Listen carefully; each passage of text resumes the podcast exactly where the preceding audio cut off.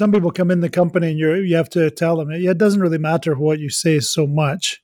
It's what other people say about you that matters. That kind of works in, in the way we operate. So that's something I appreciate. And, and really most of the leadership development I got was was telling me to get people to do things when they had no reason to do so.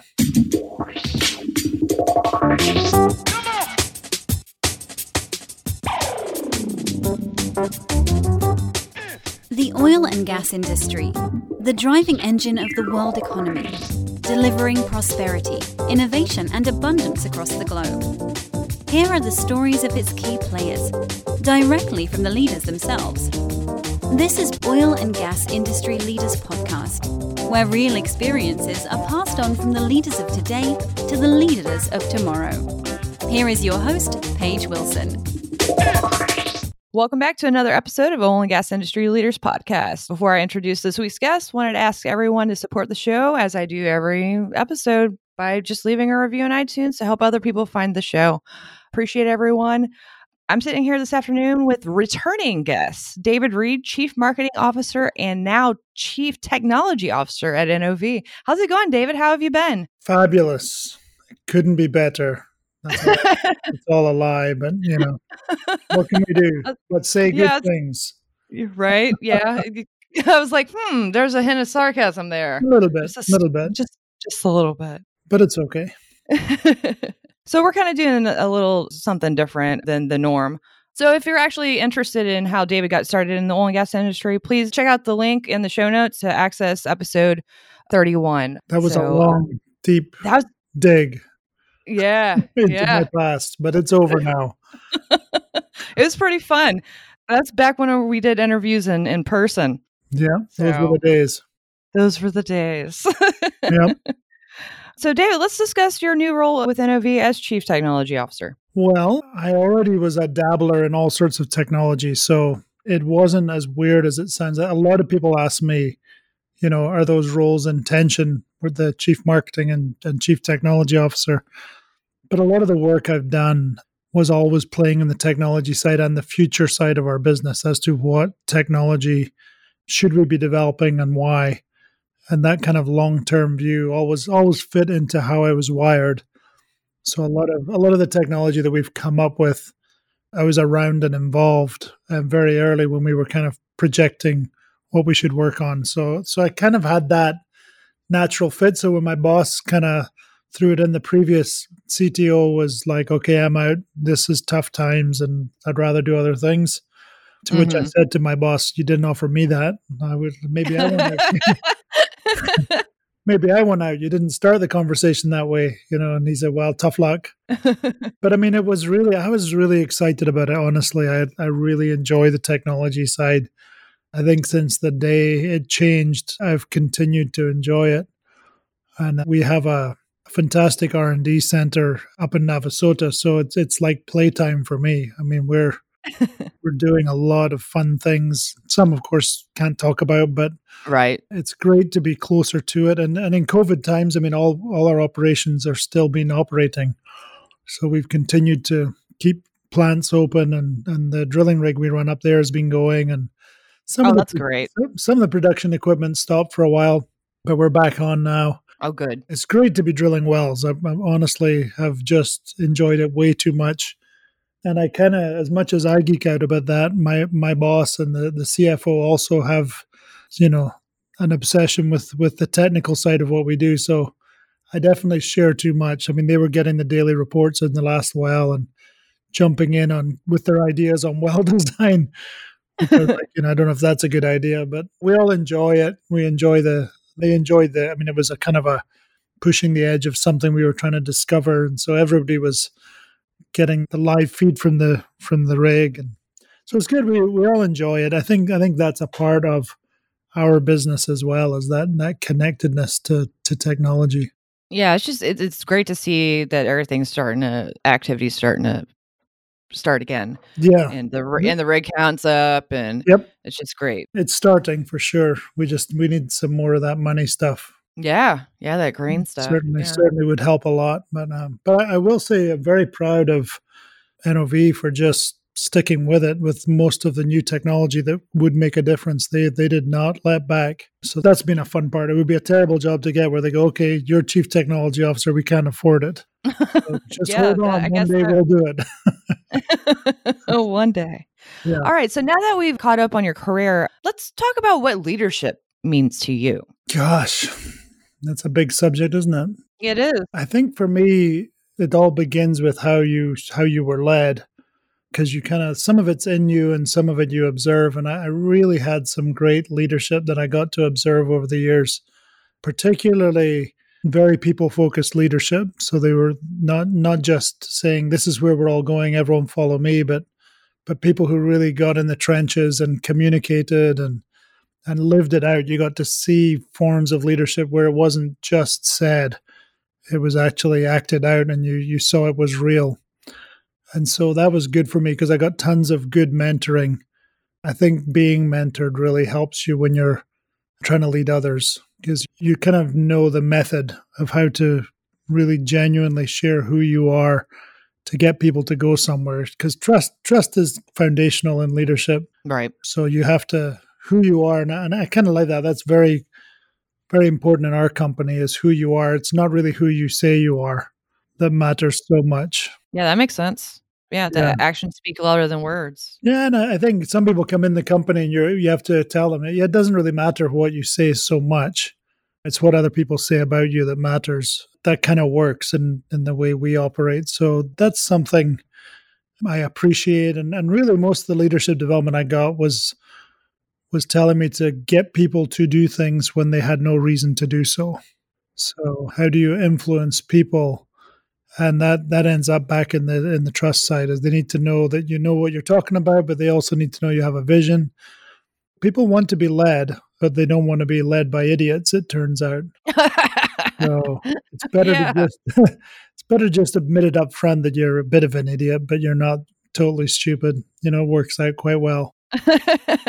They need that reality. So so i think that's important. I think kind of genuinely giving Give the malarkey yeah, and knowing what you're not, you know, because it's that's the hardest part of leading is is not interfering because you think you might know something. I guess that falls into self-awareness, right? Yeah, that's that's kind of my thing. It's a lot to do with teaching people that. I know when I've I've had eras of teaching leaders in the company, a lot of that ends up in in self-awareness and understanding that life is trying to teach you a lot of things and most people aren't listening. Mm-hmm. So it's that paying paying attention to the signals and the people who are close to you who can tell you, you know, the truth. Yeah, yeah, and being able to take that truth, right? Yeah, that's an ongoing challenge for all human beings. Yeah, because that pride gets in the way sometimes. Yeah. Well, we don't we don't like it. I mean, it, it's it's got to be a balance. You've got to understand what you're good at and what you're not good at, and take feedback. And I don't think it's ever ended for me anyway. So it's a it's an ongoing learning, but I do enjoy it. I enjoy that part of leading others and helping people to become aware of, you know, how to lead others and how to get that right. And knowing what you're good at. For me, understanding what I have to offer and what I don't have to offer, which that's the hard part, where something I'm really bad at. I had an experience lately where I was just like, gosh, man, this sucks. And I had to tell my team because my team had, had not quite got something right, but I didn't catch it and I, there's no way I was going to catch it because it was way in my weak zone. And I just said, "This is why I struggle with this because it makes me feel really stupid, and I hate that feeling." So you know, it's just really been open as you go through things and understand. So I had to tell people, "Listen, this isn't going to get better for me. You know, I'm not going to improve in this area. I've had a a long career of learning what I'm good and bad at. I think once you get there, it's a lot better in you know in the things you do when you just try and get team members who can cover your weakness. Yeah. Yeah, absolutely. So, how does that also fall into your personal life? It's no different. It's the same. It's the same stuff. I actually, I mean, most of my leading of others is is it, it has a lot to do with your personal life. It's all to do with how you are, who you are at home, is where all the lessons are. And some people don't want to face that. In fact, a lot of people work really hard just to hide from the facts of what you know how you are at home and so a lot of a lot of the lessons are in there, even how you grew up. I'll often call my brothers or, or my sister and have a you know, conversation. Maybe that's being older. I don't know about about our personalities and how they don't work. Sometimes they do, sometimes they don't. And when they don't, my siblings don't want to hear it, but they're the only people who really know that we grew up this way. Some of the stuff we thought was good and it maybe wasn't. yeah, I know what you mean. Yeah. yeah. So here at OGGN, giving back is kind of woven into our culture. So how is giving back important to you, David? Well, it is a culture thing. I think it's a foundation that you need to understand is that you're especially when you get when when things work out in life, there is purpose to it. So I think some people may do it just to look like they're doing something good, but but I think giving back it's just healthy for humans, especially when you have. Everyone has something to give back. We try and drive it kind of in the company. You won't see a lot of posts about the things we do in the company giving back to the community inside of NOV, mostly because we want to do it as a person development thing. Mm-hmm. That it's just good for people when you realize I have, but I also have for purpose and I can do something with what I have. Yeah. And I definitely understand that. I'm a giver. That's just my nature. That's yeah. so I think everyone is inside. It's just teaching them, you know, to build that into your lifestyle. Yeah. Even at your most busy times, you've got small kids and everything seems too busy. But if you're going to lead well, you've got to have that built into you. It's that understanding of the best leadership serves the people that you know sees its whole whole purpose around serving people and and that nature is critical i think. It's where a lot of the lessons are. I mean a lot of i think as my kids got older and we had more time in our hands i, I started picking up more on the giving up giving back side which i didn't think that's what i would do but i've ended up starting organizations just because i saw a need and i knew i could actually solve the need well, speaking of organizations, let's talk a little bit about Red M. Sure. I think as my kids were getting older, I think we were hitting later teens, and I'd asked my wife Beth, I'd said, you know, what, who are we going to be when they're gone? Which, you know, she's a bit more American than I am Scottish because like 17, go get a job, you know. So I'm, I'm yeah. a bit, bit different to her, you know, 30, maybe you should get a job. So I was kind of pushing for let's cause that natural separation. It'd be good. And she's the one who came back and kind of said, Well, I think we're supposed to be fighting human trafficking. I had no clue what that was, but I'm, like, whatever you want, you know, let's look at it. And then she started doing some things that I didn't quite grasp what it was, but it was really undercover work in Houston. So that was something I didn't fully understand until she said one day she was going to pick up a client at the airport and there would be a police escort. And I was like, what for? And it turns out I had no clue how dangerous human trafficking was and the darkness of the people surrounding it. And the good news is that same person she went to pick up 10 years ago, today her trafficker went down for life. Wow. So that was a big, big thing, but it took 10 years is the bad news. But it was a great, she was, she was, but it, it actually takes someone who's been trafficked quite a bit of time to recover. So I think most people don't understand the psychological damage. It's like someone's been in a cult and at the same time being deeply abused. And now you have to try and repair, you know, that psychological damage. So the amount of time they're in, often it takes at least that to recover them. So, so it just takes time before if, because there was other young girls, it was all underage girls, and there was four of them in court, and they have to face their trafficker, which is a U.S. thing that doesn't doesn't happen in other countries but they have to face him. And this is someone who is like, as imagine having to face a cult leader, you know? Yeah. It's not an easy thing to do. So if it wasn't for her recovery, which she was ahead of all the others, she wouldn't have been able to stand there and do it. I had a really nice moment where one of the jurors happened to be an ex NOV employee who called me and he said, We just took this guy down. And I said, Well, the funny thing, one of the ladies, the strongest of the ladies, is living with us right now. She's in town for the case and it was just this bizarre connection. Now he and his wife work in Red M. Oh wow! So anyway, the, the Red M story really, really happened when my wife was ended up being on the board of an organization called Redeemed, which is how we met this young lady. She served on that for a number of years, and then she kept saying I should do it, and I'm like, yeah, sure. I don't. I'm I'm busy. And then one year, I think I got to know the leaders of the organization a bit better, and they said, We'd really like you to come on. So I came on the board, and day one became really clear how expensive it is. I mean, it's a lot of money to help recover these women. It's like intensive care for at least a year, if not a year and a half or two years. So I saw the expense, and then I just saw that their marketing was really, really bad. I think I've said it enough in public that I'm not embarrassing them, but they, they were they're just not gifted. Yeah, communicating how how amazing they are. They do incredible work. And if you, I mean, we had one of the ladies was a part of Red M for about a year and a half. She was living with us. We did a video for the gala. I think you were at the gala. Yeah, I was. Well, she she was terrified when we did that, but but she told the film crew. She said to me, you know, my daughter's willing to speak and my mother's willing to speak on camera and then she said, "Well, you, you know, what do you think?" And I said, "Well, I'll I'll tell the film crew." And she said, "No, no, I'll go tell them." So she sat with them and told them. And when they realized she had been trafficked, blew their minds because everyone had been around her. And you know, once you do proper recovery, you can't tell the difference. You know, of it's inside of their head. What's what's gone on? But she just got engaged, which was great. great oh, good story. for her. Yeah, it was a very moving video on Friday. So as I after the board meeting, I just the next day put a post on LinkedIn, and within 24 hours, I think the numbers are over 50,000 people had viewed my request for help. And someone from work called me that day and said we're going to need to do an event. And we five days in, we had an event at a coffee shop in town called a Second Cup, which mm-hmm. an anti-trafficking kind of supporting coffee shop. And they gave us space, and we had about 50 people turn up I kind of wrote the words of just different departments of marketing on the tables, asked people to sit at those tables, had Redeemed speak. Then I said, okay, team, I want you all to look at in your tables how you could help this organization.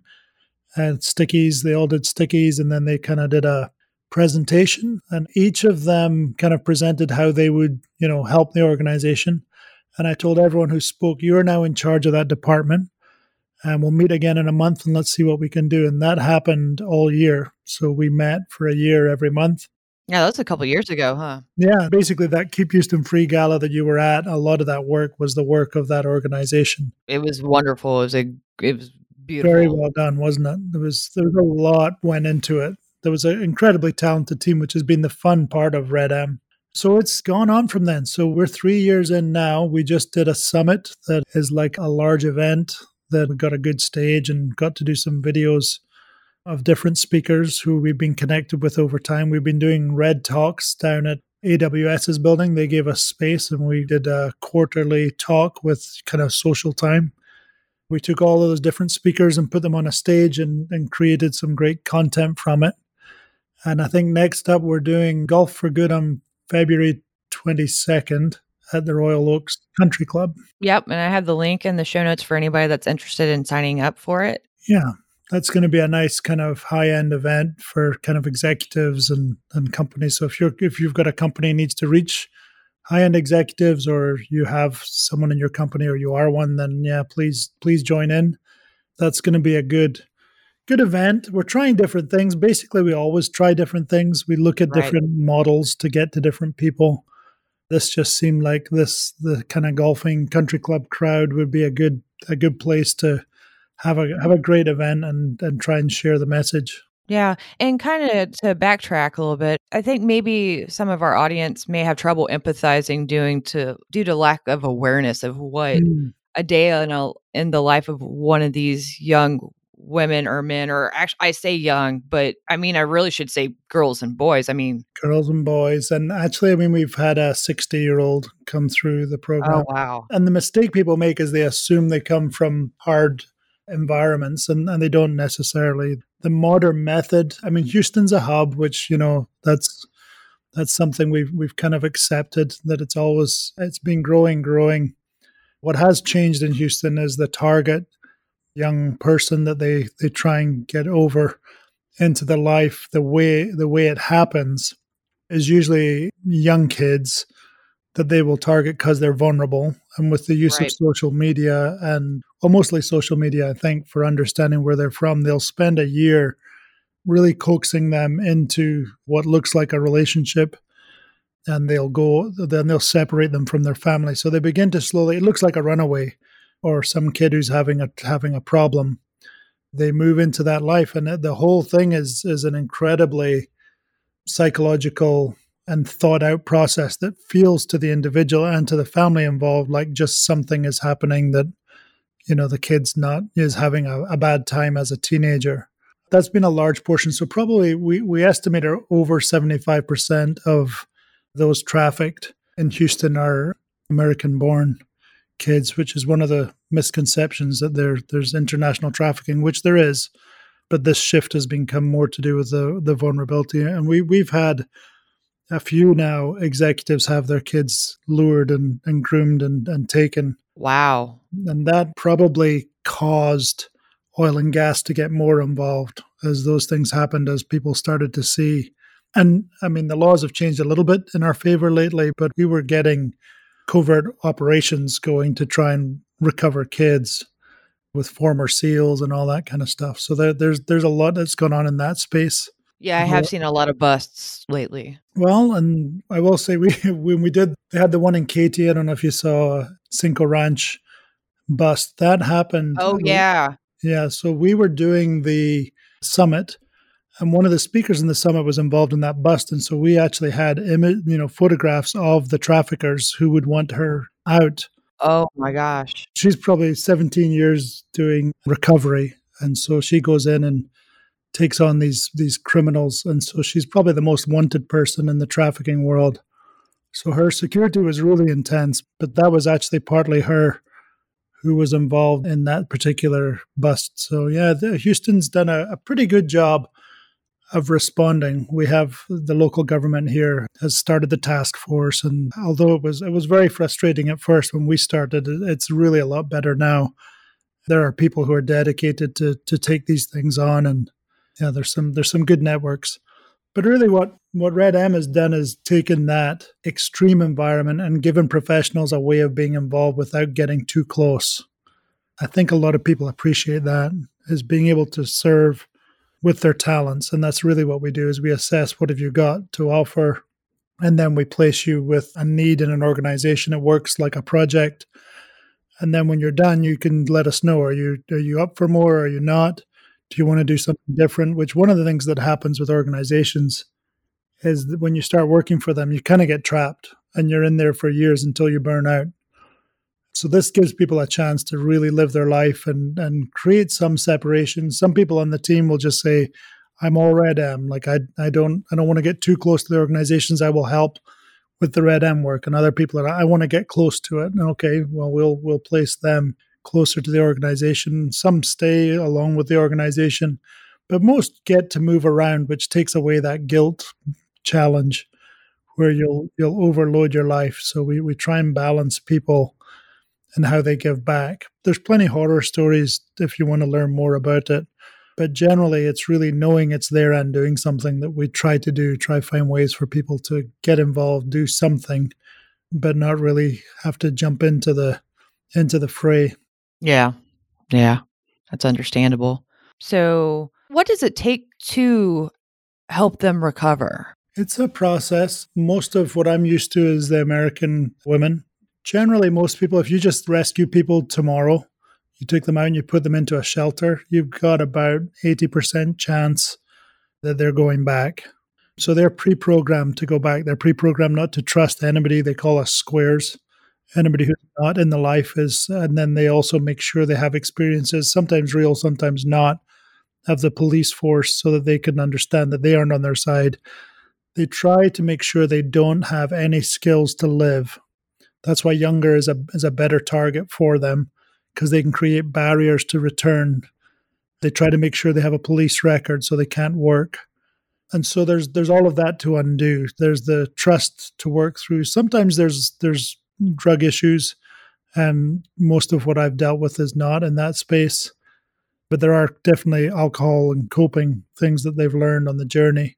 And so the work is to start really help them to become aware and to understand what's happened to them. Most of them do not self identify as trafficked. And part of the psychological work is to make sure they feel like they did this to themselves or they chose it. So they try and actually make those experiences happen And you have to walk them through actually knowing each other and hearing the same story because it's all identical. And it takes them a while to understand that was not my boyfriend. So you have to kind of work them through that. And then you have to develop life skills. And uh, a lot of it is trying to just take the programming out of them that's happened, you know, so that all of that self view. So there's there's psychological stuff they have to do, there's personal stuff they have to do. And in the process, they have to develop life skills. And, and one of the challenges is the things that drew them in, which is acceptance and love. And, you know, the idea of money, which even though they never received any of it, they kind of have this drive. So the idea of a life where you can work at Starbucks is a challenge. And getting them to to just save up. So we actually have a, a business that we run inside of the Redeemed House called uh, Sparrow House Botanicals. So they make product and they learn to try and learn some business. So we try and give them skills so they have options. And then it's just a long process of recovery. All I know is from, I mean, I, I've watched that process. And definitely, I know when I've visited the house we have here in Houston, the ones who've been there a while, you can't tell the difference between the staff and the ones who've been there a while. But those who are new, you can tell because they just don't trust any human beings. It's like having a tail between your legs, sort of. It's a lot scarier looking. They've been in a very, very tough environment. And so I mean, when we've had women live with us, it just takes time for them to socialize, even to be in crowds.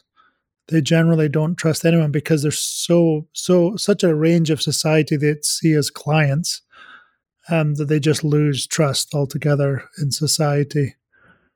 So yeah, it's a journey, but it's worth seeing. I mean, when as it progresses, I'm thinking of one lady who, you know, she would stand up against a wall and then she wouldn't come downstairs first, and then she would, you know, stay away from everyone. Slowly but surely, she built relationships, but she didn't want anyone to know, of course, where where she's been. There's a lot to deal with. It's a ton of working through trauma. That's a lot of trauma it's a lot. I mean, I'm trying not to be too graphic, but each event works like a rape. Yeah. So you can imagine that's happening, you know, 10 or 15 times a day for days on end, you know, sometimes months, sometimes years. It's just a lot of destruction.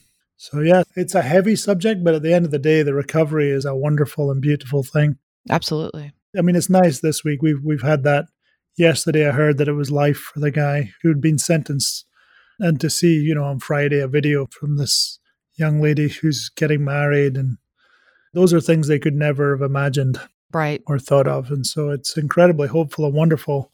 It just takes time and money and so in my world i'm looking at we know people with money you know right. so guys have time and skill. Everything they're doing is kind of new because it's a new science how to right. how to recover these people.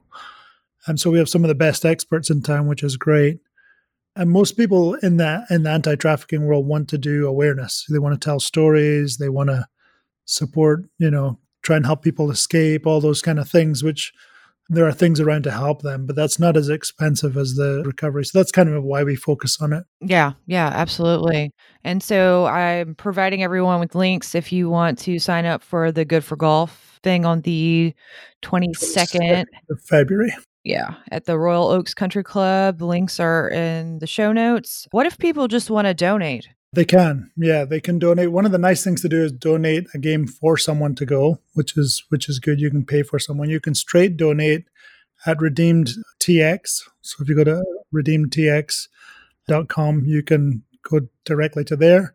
And probably in a month, we'll have Red M up as a 501c3. Yeah, that takes some time. Well, we've been we've been avoiding it just because I like oh. the idea of the money going straight to organizations and not having something in the middle. But just yeah. logistically, we're at the point where we have, you know, I think we have seven projects going on, and I, I think we have over I don't know at least a hundred people who've done work or are doing work inside of Red M. So there's a lot going on, and hopefully going on in other. We're starting to work with other cities. We have someone in India working with us, and I was talking with people in Holland, and we're doing a job in London right now. So there's things going on everywhere. Good, good. I'm so glad that that you got involved in this, and thank you for making everyone aware. I hope some people will give back and. Yeah, it's not an help. easy subject, but uh, but I think it's something we are living with more slavery in the world today than we have seen in the, in the history of our planet. So that's kind of shocking stuff and, and understanding that I think in 2016 the numbers for for Texas that were assessed by UT and the governor's office they came up with around I think it was about 314,000 people being trafficked in in Texas. Wow. So just in Texas. Just Texas. And so when you get to those numbers, it's going on and there's a lot of it. And so there's we should be shocked and we should do something. And so it's just an opportunity to find find a way for people to do something. And so I I, I feel like I enjoy it. The community is great inside the organization. Everyone likes working together and we're we're doing something we always call it professionals with purpose, you know. Yeah, that's a very good way of putting that. Mm. So we try and make it small efforts with big impact. That's kind of our slogan. Everyone gets to do a little bit together. That's awesome. Yeah. Well, thank you so much for sharing and, and joining me today. Like I said, I've got all the links in the show notes for everybody to get. If people want to reach out to you and or get to know more about NOV and RedM, how can they go about doing that? LinkedIn is pretty easy. You can reach me at LinkedIn under NOV. That's probably enough. all right. Perfect. All right. That concludes this episode. So just remember it's up to you to open the next door. Happy New Year, everybody! It's Savannah from OGGN, and here are the events on deck for January 2021. This month, we only have three events, but if you'd like the full list, you can click the link in the show notes to sign up for our events newsletter. We send it out every month, and it includes more info about the events I talk about here. We even include events that occur two months ahead of time, so if you're interested in always staying in the loop about oil and gas events, make sure to check that out. First up, we have our two in person events the OCI East Houston Chapter Luncheon at the Monument Inn on the 5th, and the Houston Chapter Energy API meeting at the Petroleum Club on the 14th. The only online event we have this month is the Prefab Connect from the 26th to the 29th. Other than these events, OGGN may be hosting some more live streams this month, so make sure to check out our Facebook, LinkedIn, or our website for more information about any of the live streams we have coming up. If you have any questions about the events or any of our shows, make sure to reach out to me through my email in the show notes. That's all for January. I hope you guys have a great month and thanks for tuning in. Tune in next week for another intriguing episode of Oil and Gas Industry Leaders Podcast, a production of the Oil and Gas Global Network. Learn more at oilandgasindustryleaders.com.